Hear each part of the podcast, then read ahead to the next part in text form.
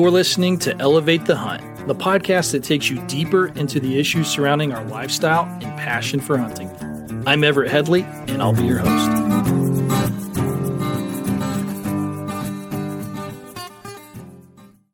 In this episode of Elevate Your Ethics, I want to introduce the idea of the need to self police. The issue is we have activities and behaviors within the hunting community that are degrading our social capital and actually causing loss to hunting opportunity. There are hunters who have done significant damage, and it impacts us all. In 2018, the picture of a coyote ran over by a snowmobile went viral and ignited an intense firestorm. A petition to end whacking of coyotes gathered 300,000 signatures in just a few weeks, and it helped raise millions of dollars for the anti hunting cause. This spurred Wyoming to try and make this a felony, punishable by two years in jail and a $5,000 fine.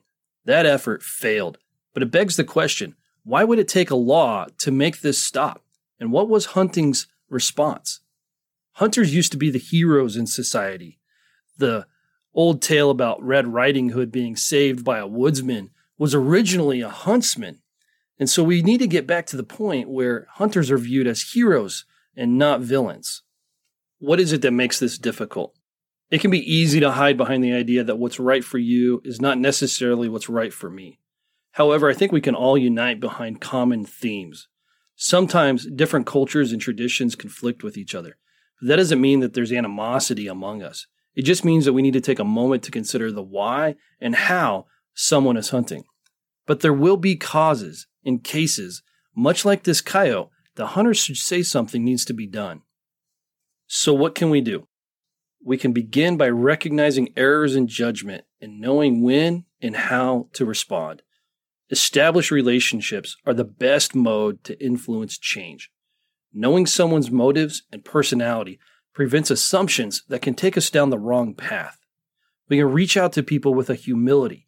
It's entirely possible that this person isn't aware of the situation or how it might have impacts in other places.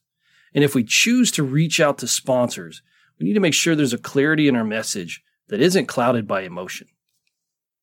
We can hold ourselves to a higher standard and call others to do the same.